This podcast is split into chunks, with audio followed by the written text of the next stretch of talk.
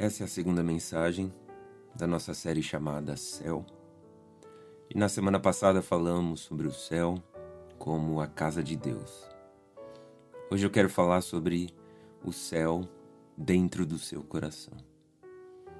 Agora, é preciso ter cuidado aqui, porque essa é uma frase muito comum e as pessoas querem dizer coisas diferentes quando as dizem ou a ouvem. Algumas pessoas acreditam que o céu é apenas um estado de espírito ou algo que você sente em seu coração. Mas isso não é verdade. Vimos na semana passada que o céu não é apenas um estado de espírito ou um sentimento, mas é um lugar real, é a casa de Deus. Então, quando eu estiver falando sobre o céu, mais especificamente sobre o céu dentro do seu coração, eu vou estar falando de algo muito específico. Vou falar sobre o conhecimento do céu e da eternidade que Deus colocou em nossos corações. De fato, Deus colocou fome do céu em cada um de nossos corações, e nós a ignoramos por nossa própria conta e risco. Eu gostaria de ler um texto bíblico para que a gente possa aprofundar um pouquinho mais o pensamento. Então, vamos ler o livro de Eclesiastes, no capítulo 3, versículo 11, que diz assim: Deus fez tudo apropriado para o seu devido tempo. Ele colocou um senso de eternidade no coração humano, mas mesmo assim, ninguém é capaz de entender toda a obra de Deus do começo ao fim.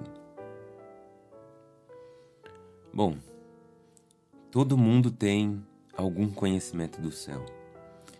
Talvez alguns de nós pode não saber tudo o que a Bíblia diz sobre o céu, mas é certo que todo mundo tem algum conhecimento do céu, porque Deus nos projetou dessa maneira. C.S. Lewis, no livro O Problema da Dor, escreve o seguinte: houve ocasiões em que penso que não desejamos o céu, mas com mais frequência me pergunto se no fundo do coração alguma vez desejamos outra coisa. Você deve ter notado que os livros que realmente ama estão ligados por um fio secreto. Você sabe muito bem qual é a qualidade comum que o faz amá-los, embora você não consiga colocar isso em palavras. Mas a maioria de seus amigos não percebe de fato, e muitas vezes se pergunta por quê, por qual motivo você, por gostar desse, gostaria também daquele. Você esteve diante de alguma paisagem que parece incorporar o que tem procurado por toda a vida? Todas as coisas que já possuíram profundamente sua alma foram apenas indícios disso, vislumbres fascinantes, promessas nunca de todo cumpridas, ecos que morreram assim que alcançaram seu ouvido. Mas se ela realmente se manifestasse, se algum dia viesse um eco que não morresse, mas se expandisse no próprio som, você saberia. Sem possibilidade alguma você diria: finalmente, aqui está aquilo para que eu fui feito. Não podemos contar um ao outro sobre isso. É a assinatura secreta de cada alma, o desejo incomunicável e implacável. O que desejávamos antes de encontrar nossa esposa, ou fazer nossos amigos, ou escolher nosso trabalho, e que ainda desejaremos em nosso leito de morte, quando a mente não conhecer mais esposa, ou amigo, ou trabalho. Enquanto nós formos, isso será. Se perdermos isso, perderemos tudo. C.S. Lewis, O Problema da Dor, páginas 150 a 151. Minha gente, o que C.S. Lewis acabou de descrever aqui de modo tão eloquente, é que existe uma fome do céu que o próprio Deus construiu profundamente no seu coração e também no meu coração. Hoje, eu espero conseguir, através desse estudo, dessa pregação, fazer você perceber e identificar que os anseios genuínos em seu coração, que você não consegue realizá-los de jeito nenhum ao longo da sua vida, são como pistas, são como rastros para o seu verdadeiro e eterno lar no céu. Então, para começar, o que queremos dizer quando dizemos que Deus colocou o céu em nosso coração? Bom, eu classifiquei 3 coisas. Primeiro, todas as pessoas têm um conhecimento geral de Deus. Segundo, Deus estabeleceu a eternidade no coração dos homens. E terceiro, Deus colocou um anseio genuíno pelo céu dentro do coração de cada um de nós. Então, em primeiro lugar, todas as pessoas têm um conhecimento geral de Deus. Podemos tentar preenchê-lo, suprimi-lo, rejeitá-lo ou negá-lo, mas todos nós temos um conhecimento geral de Deus. Lemos isso em Romanos, no capítulo 1, versículos 19 e 20, que diz assim: sabem a verdade a respeito de Deus, pois ele a tornou evidente. Por meio de tudo que ele fez, desde a criação do mundo, podem perceber claramente seus atributos invisíveis, seu poder eterno e sua natureza divina. Portanto, não tem desculpa alguma. Há algumas coisas que aprendemos com essa passagem. Primeiro, Deus deixou claro para nós o que pode ser conhecido sobre ele. Vemos isso no versículo 19. Sabem a verdade a respeito de Deus, pois ele a tornou evidente.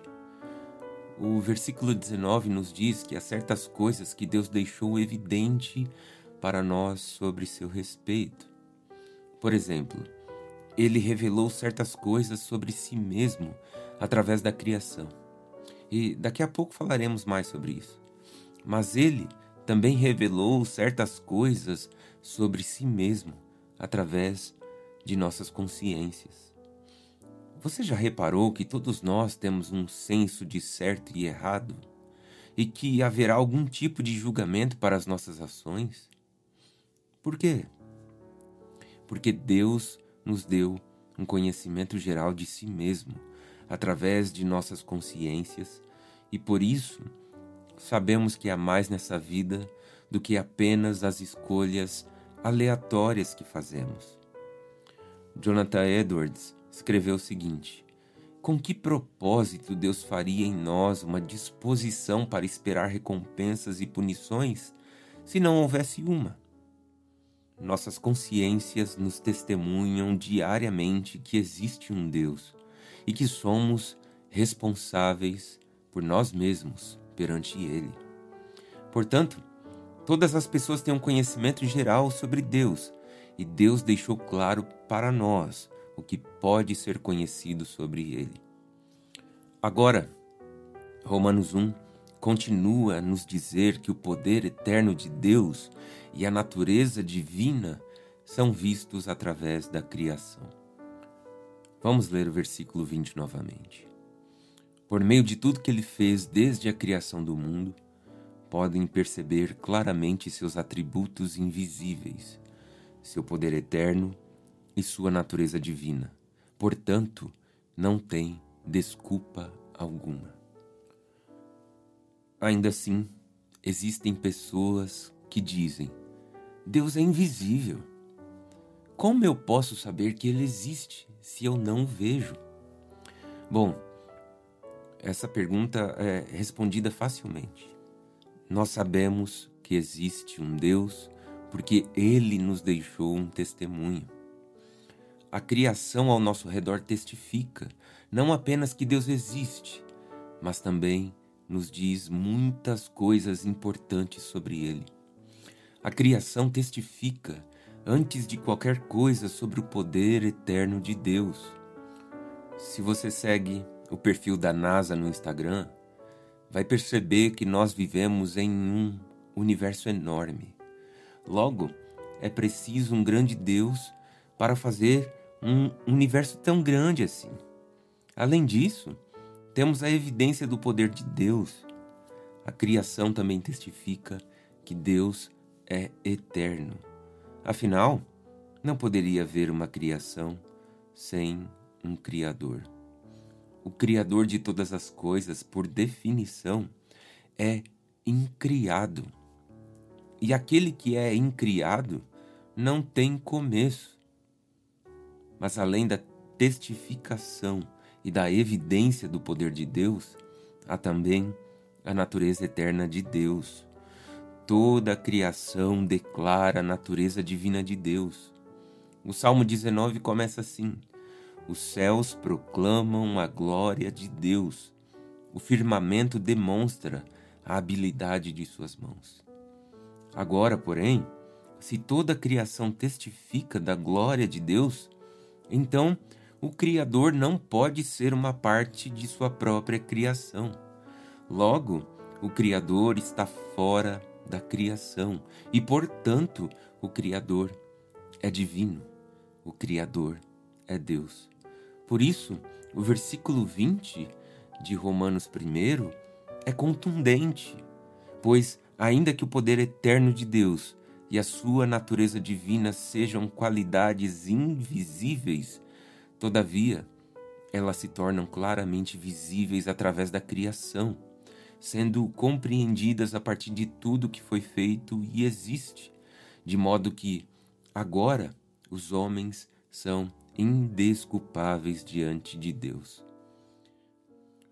As pessoas que viviam nos tempos bíblicos não tinham a tecnologia que temos hoje, e ainda assim tinham alguma compreensão do mundo ao seu redor e, portanto, não tinham desculpas. Em nossos dias, sabemos muito mais sobre o universo do que as pessoas conheciam nos tempos bíblicos. Por isso, teremos ainda menos desculpas do que eles, pois a ciência não substitui o conhecimento de Deus. Pelo contrário, a ciência é simplesmente a prática de observar o mundo de Deus e, portanto, a ciência corretamente praticada realmente revela mais conhecimento sobre Deus e seu mundo. Algumas coisas sobre Deus nós sabemos através da criação. Outras coisas sobre Deus nós sabemos através da Bíblia. Entretanto, existem algumas coisas sobre Deus que nós não saberemos até chegarmos ao céu. E essa é a primeira coisa que queremos dizer quando dizemos que Deus colocou o céu em nosso coração. Todas as pessoas têm um conhecimento geral de Deus. Deus deixou bem claro o que pode ser conhecido sobre Ele. O poder eterno de Deus e a natureza divina são vistos através da criação. Em segundo lugar, a Bíblia nos diz que Deus estabeleceu a eternidade no coração dos homens. Vamos ler mais uma vez Eclesiastes capítulo 3, versículos 10 e 11. Vi o fardo que Deus pôs sobre toda a humanidade.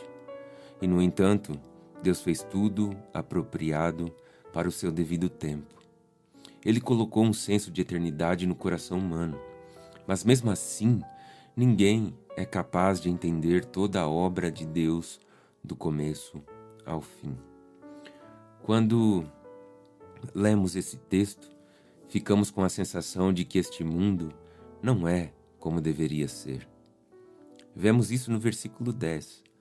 Vi o fardo que Deus pôs sobre toda a humanidade. De fato, há um fardo que todos nós carregamos nessa vida. Parece que todos podemos sentir e saber que alguma coisa não está legal no mundo. Há tanta beleza, alegria e amor, Mas ao mesmo tempo, há tanto mal, tristeza, mágoa e sofrimento. Dentro do nosso coração, todos nós clamamos: o que há de errado com este mundo? A bagunça está generalizada. Sabe o que é mais interessante? A Bíblia confirma esse sentimento angustiante que todos nós sentimos. Alguns meses atrás, trabalhamos uma série em Romanos 8. Você se lembra? Pois bem, em Romanos 8, versículos 20 e 21, diz o seguinte: toda a criação, não por vontade própria, foi submetida por Deus a uma existência fútil, na esperança de que, com os filhos de Deus, a criação seja gloriosamente liberta da decadência que a escraviza. Minha gente, esse mundo não está do jeito que deveria ser. Antes que o pecado entrasse no mundo, este mundo refletia perfeitamente a glória de Deus. Mas agora vivemos em um planeta que está sob uma maldição por causa do pecado. Tem um teólogo que escreve sobre esse tipo de mundo perfeito que nossos corações sempre almejaram, mesmo quando não conseguimos colocá-lo em foco. Para ele, esse anseio que sentimos e não conseguimos explicar, em si mesmo, é uma pista para nós. É como se houvesse uma dor em nossos corações nos lembrando da maneira como as coisas costumavam ser, ou como se fosse um sinal de que fomos feitos para algo melhor. E por isso, sentimos essa fome de que o mundo seja como era na criação novamente. Então, se de fato Deus colocou a eternidade em nossos corações, essa doce dor pode ser a evidência disso. Uma memória instalada no fundo de nossas almas, nos lembrando da maneira como o mundo começou. Bom, maravilhoso, inteiro, completo. Lembro de passar na biblioteca da teologia, quando eu estudava, e me lembro de ter visto um livro do Cornelius Platinga Júnior chamado Não Era Pra Ser Assim. Sabe, gente, é sobre isso. O mundo não foi criado para ser assim, e nem está do jeito que deveria ser. Por isso que Deus colocou esse conhecimento no seu coração e também no meu. E agora você sabe que este mundo não está como deveria estar e não é como deveria ser. Ao mesmo tempo, também sabemos que deve haver mais nessa vida. Eclesiastes, capítulo 3, versículo 11, continua dizendo: no entanto, Deus fez tudo apropriado para o seu devido tempo. Ele colocou um senso de eternidade no coração humano, mas mesmo assim, ninguém é capaz de enfrentar toda a obra de Deus do começo ao fim. Sabemos, minha gente, bem no fundo de nossos corações, que deve haver algo mais nessa vida do que o fardo que toda a humanidade carrega. Talvez seja por isso que nunca estamos satisfeitos. E talvez seja por isso que sempre parecemos estar buscando algo mais, algo que está fora do nosso alcance. No livro Cristianismo Puro e Simples, C.S. Lewis escreveu que se a maioria das pessoas tivessem aprendido a realmente olhar para dentro de seus próprios corações, saberiam que querem, e querem muito, algo que não pode ser obtido neste mundo. As criaturas não nascem com desejos, a menos que exista satisfação por esses desejos. Um bebê sente fome. Bem, nesse caso, existe a comida. Um patinho deseja nadar. Nesse caso, existe a água.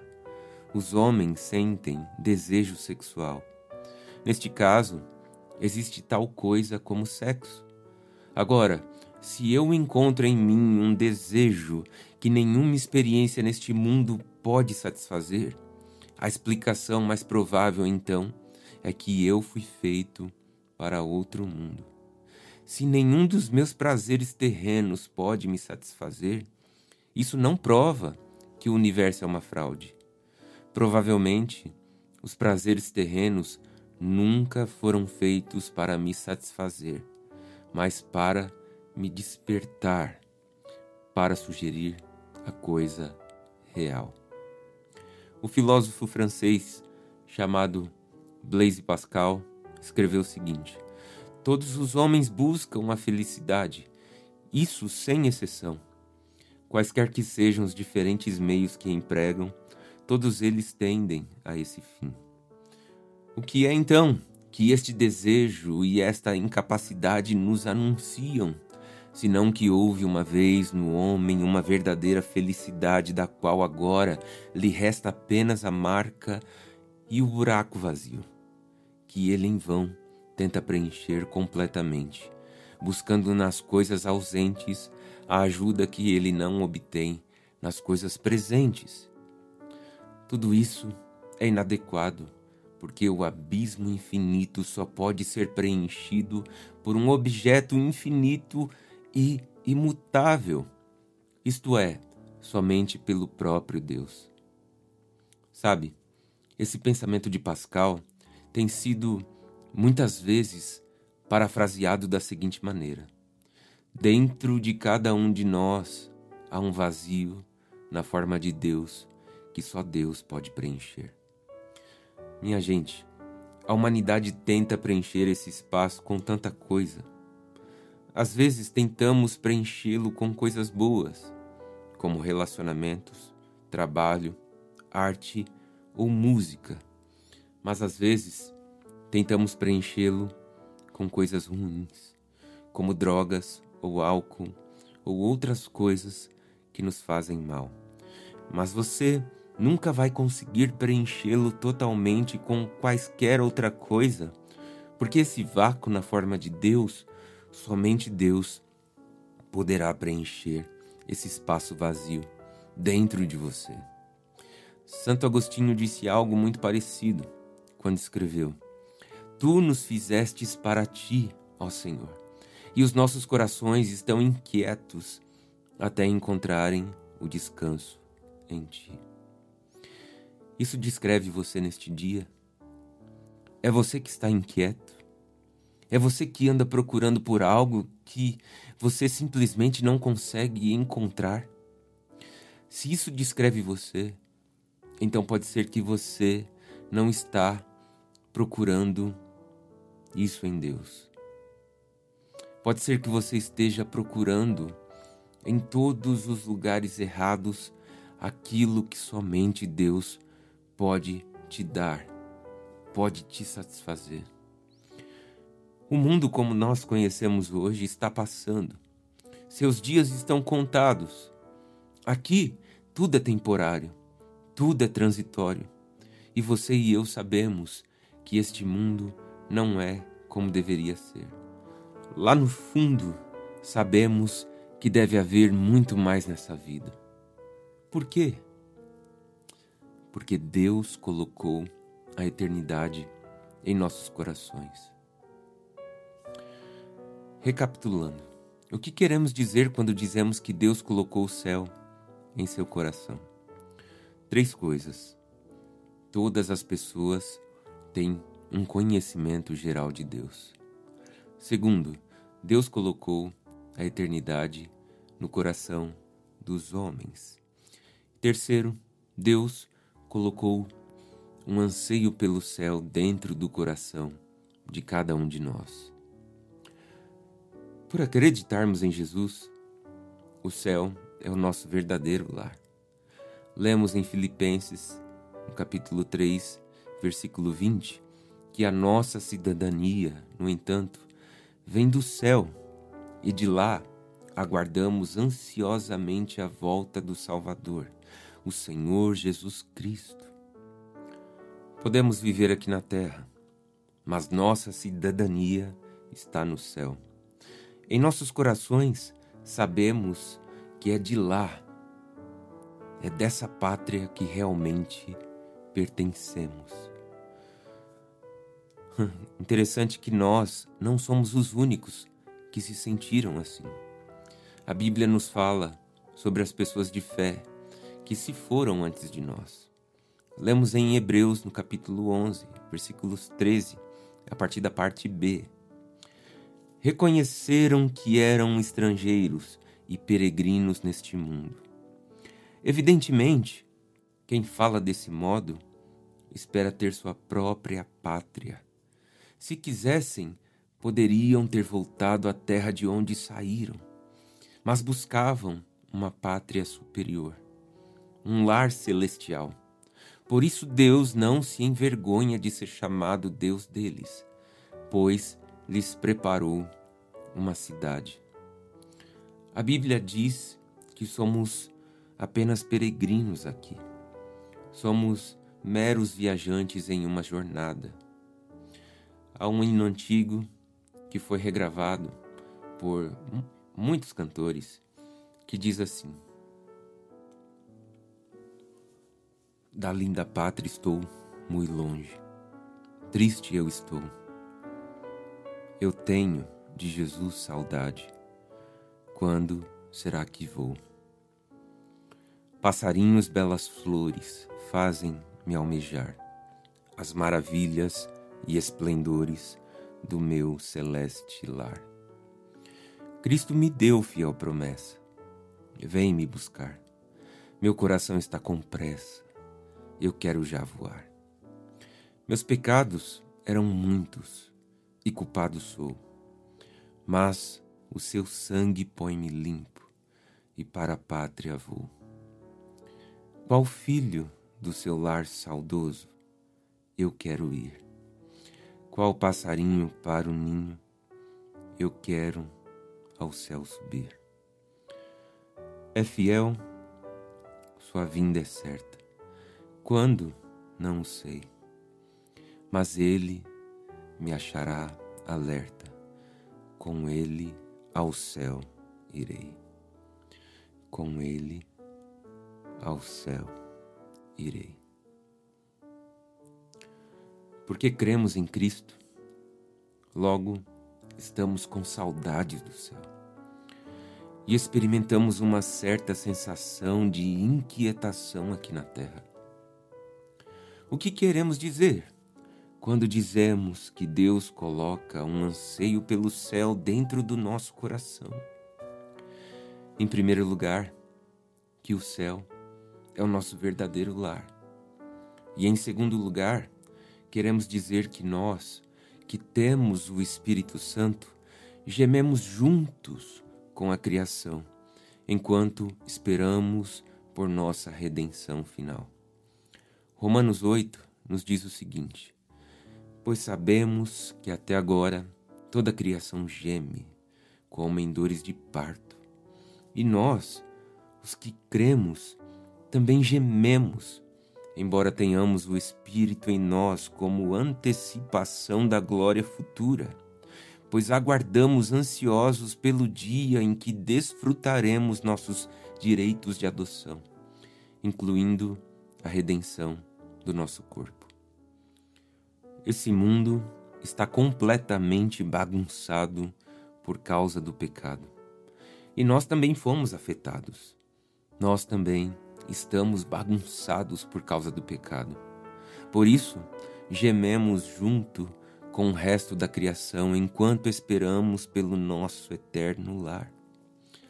Paul David Tripp escreve: quer saibamos ou não, ansiamos pelo lar. Cada momento triste no casamento é um anseio pelo lar. Cada momento de mágoa e preocupação como pai é um anseio pela casa, pelo lar. Cada grito no meio da solidão é um anseio pelo lar. Agora, aqueles que não são cristãos também sentem agonia neste mundo, porém sentem de uma forma diferente. Eles gemem por causa da maldição que está sobre este mundo por causa do pecado. Nós gememos por causa da maldição sobre a criação, mas também como crentes em Jesus, gememos pelo dia da redenção, quando seremos libertados da maldição do pecado, quando seremos libertados do pecado e da morte e morreremos de uma vez por todas. Estamos com saudades do céu, é claro, mas a pergunta que urge é a seguinte: como podemos ter saudades de um lugar onde nunca estivemos? A resposta para essa pergunta é porque o céu, nosso verdadeiro lar, veio até nós. O céu é a casa de Deus e Deus colocou a casa dele em nossos corações. Deus colocou o céu dentro dos nossos corações através do Espírito Santo que habita dentro de nós. A Bíblia diz em 2 Coríntios, capítulo 5, versículo 17, logo, todo aquele que está em Cristo se tornou nova criação. A vida velha acabou e uma nova vida teve início. Todos somos novas criações em Cristo. Nós ainda não chegamos a nova criação, mas a nova criação já chegou até nós. Nós temos as primícias do Espírito Santo em nós, dando-nos um senso de nosso lar eterno. E assim, nós que temos o Espírito Santo, gememos junto com a criação, enquanto esperamos por nossa redenção final. O que queremos dizer quando dizemos que Deus coloca um anseio pelo céu dentro do coração de cada cristão? Primeiro, o céu é o nosso verdadeiro lar. Segundo, nós que temos o Espírito Santo, gememos junto com a criação enquanto esperamos por nossa redenção final. E então, agora e finalmente, esperamos o que ainda não temos, e por isso esperamos pacientemente. Romanos 8, 24 e 25 diz assim: recebemos nossa esperança quando fomos salvos. Se já temos alguma coisa, não há necessidade de esperar por ela. Mas se esperamos por algo que ainda não temos, devemos fazê-lo com paciência e confiança. Nossa esperança está em Cristo e na mensagem do Evangelho. Cristo veio para salvar os pecadores de um mundo pecaminoso. E essa é a minha história. E eu a posso testemunhar a vocês neste dia. Eu sou um pecador, mas Jesus me salvou. Agora a minha esperança está nele e na salvação que ele me trouxe na cruz e na sua promessa de que ele voltará para me levar para casa, para estar com ele para sempre. Dr. Martin Lloyd-Jones escreveu o seguinte: a Bíblia nos diz que nesta vida e neste mundo não existe nenhuma segurança final além da mensagem do Evangelho. Então, se estamos confiando que a nossa felicidade final está em qualquer outro alguém ou em qualquer outra coisa neste mundo, então estamos certos de que ficaremos desapontados.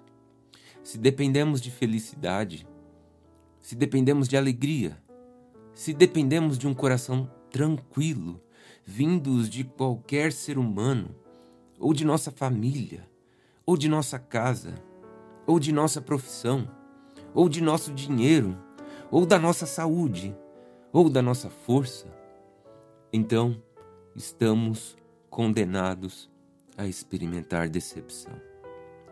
Sabemos que as coisas não estão muito bem aqui na terra, mas como crentes em Cristo, recebemos esperança para o futuro.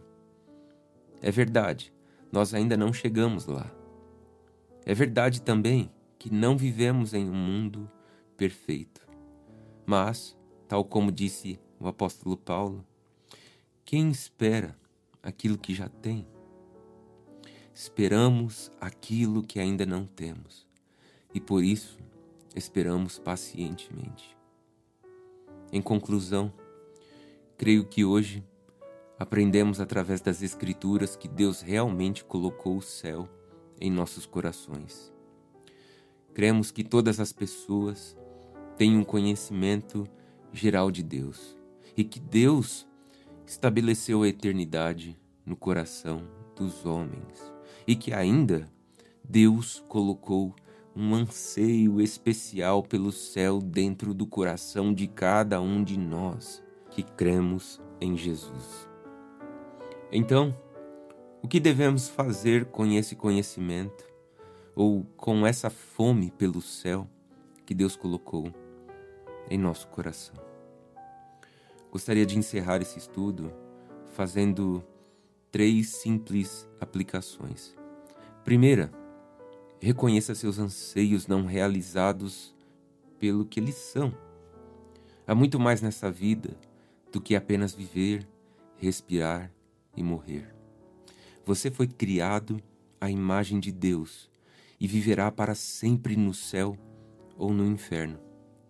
Como vimos na semana passada, o céu é o lar de Jesus e ele detém a chave do céu. Se você quer ir para o céu, você deverá, cedo ou tarde, passar por ele. Mas fique tranquilo. Lembre-se que Jesus morreu na cruz por seus pecados e ele é o único que pode trazê-lo de volta para o lar. Segunda aplicação. Se você é cristão, então não fique muito confortável aqui na terra. Aproveite os bons dons de Deus enquanto estiver aqui. Mas lembre-se de uma coisa: você é um cidadão, você é uma cidadã do céu. E o céu é o seu verdadeiro lar. O céu é a sua verdadeira casa. O mundo, como você conhece hoje, está passando. E os anseios que você sente nesta vida, que permanecem insatisfeitos, estão apontando para o seu verdadeiro lar. Portanto, ainda que você enfrente e suporte desilusões e sofrimentos, saiba que você está apenas peregrinando nessa terra e que a sua verdadeira casa em Deus te espera no novo céu e na nova terra. Nosso mundo é como uma casa de aluguel. Você usa e até se sente confortável morando de aluguel, mas você nunca vai investir todo o seu dinheiro em um lugar que não é seu, pois este lugar não é a sua verdadeira casa. Então, não fique muito confortável aqui. Aproveite as coisas boas de Deus aqui na terra, mas invista no céu. Finalmente, não se preocupe tanto com a sua lista de desejos. Todos nós temos muitos desejos. Todos nós temos uma lista de muitas coisas que queremos fazer e experimentar aqui na Terra antes de partirmos daqui. E agora, não há nada de errado em ter uma lista de desejos. E mais uma vez, quero dizer que nós precisamos e podemos e devemos desfrutar das coisas boas que Deus nos deu enquanto estamos aqui na terra. Mas é preciso ter cuidado, pois, para algumas pessoas, a sua lista de desejos se torna o seu verdadeiro Deus. Para falar a verdade, para algumas pessoas nós até podemos riscar a palavra quase dessa lista de desejos. Quase Deus. Para muitas pessoas, sua lista de desejos se tornou seu ídolo. Eles ficam frenéticos com o pensamento de não terminar tudo o que querem fazer antes de morrerem. Mas eu tenho boas notícias para você nesta manhã. Como cristão, você pode relaxar. Você não precisa se preocupar, porque você terá muito tempo no novo céu e na nova terra para fazer todas as coisas que você nunca foi capaz de fazer nesta vida. Por exemplo, eu amo ler livros e também amo ouvir música. Eu tenho centenas de livros na minha biblioteca. Minha coleção no Kindle é enorme e eu também assino a Pilgrim. No entanto, muitos desses livros eu provavelmente nunca vou conseguir ler. Mas o que eles representam? Representam meus desejos, representam meus anseios e até as minhas aspirações. Estes são os livros que eu gostaria de ler se eu encontrasse tempo. Mas sabe de uma coisa? Não importa. Eu tenho toda a eternidade para fazer essas coisas. Uma vez li um teólogo dizer o seguinte: há muitas outras coisas que eu ainda gostaria de fazer nesta vida, e percebo cada vez mais que não serei capaz de fazer tudo o que eu quero fazer nessa vida. Se este mundo é tudo que existe, e se nos contentarmos apenas com o agora, então nosso arrependimento pelos erros ruins e pelas oportunidades perdidas de nossa vida dominará toda a nossa existência. Então, nós vamos ficar o resto da vida nos perguntando: e se? E se ao menos? No entanto, quando nos convencemos de que a nova criação é absurdamente grande e seguramente nossa, deixamos de lado nosso arrependimento ao nos apoderarmos de algo melhor. Sabemos que, quando chegarmos a morrer, não teremos perdido todas as nossas oportunidades. Para aqueles que seguem Jesus, a morte é a porta de entrada para uma experiência de vida ainda muito mais satisfatória. Então, eu não preciso ser preenchido com arrependimento sobre as coisas ruins que eu fiz e as coisas boas que eu nunca vou fazer. Porque a vida neste mundo não é toda a história. Há outro volume por vir e a sequência é muito melhor. Minha gente, eu gosto disso.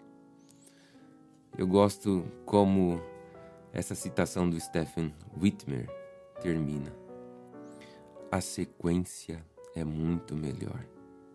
Há um outro volume por vir.